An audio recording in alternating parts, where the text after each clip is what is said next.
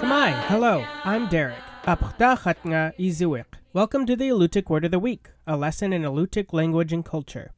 This week's word is which means to mark them. In a sentence, which means they used to mark their spears.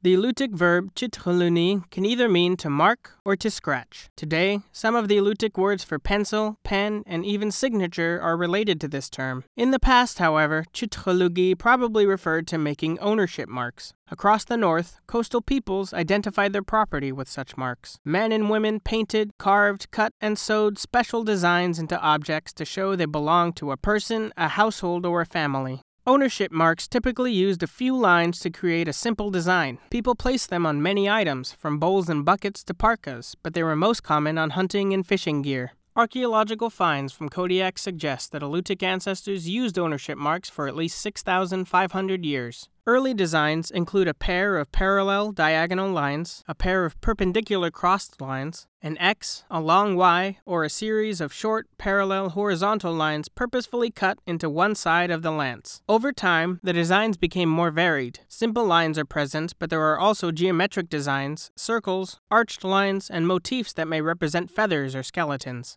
One lance head has a band of incised design that resembles parka embroidery, a series of small dots between a pair of parallel lines. A few designs have recognizable silhouettes, an aerial view of a harpoon sea mammal, a bird's footprint, or a person. Ownership marks helped hunters maintain respectful relationships with animal spirits and ensure future harvesting success. In the Alaska Native world, animals give themselves to harvesters who act respectfully. A respectful hunter never kills an animal without retrieving its body. Ownership marks helped each hunter take proper care of the animals they harvested.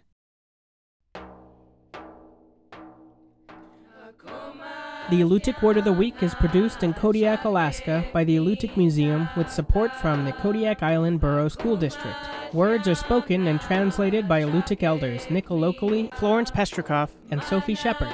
Lessons are written by the Alutiiq Museum with assistance from Kodiak Island Alutiiq speakers. Lessons are published in the Kodiak Daily Mirror each Friday. Subscribe to a weekly lesson email by visiting the Alutiiq Museum's website at alutiiqmuseum.org and find our podcast in the iTunes Store.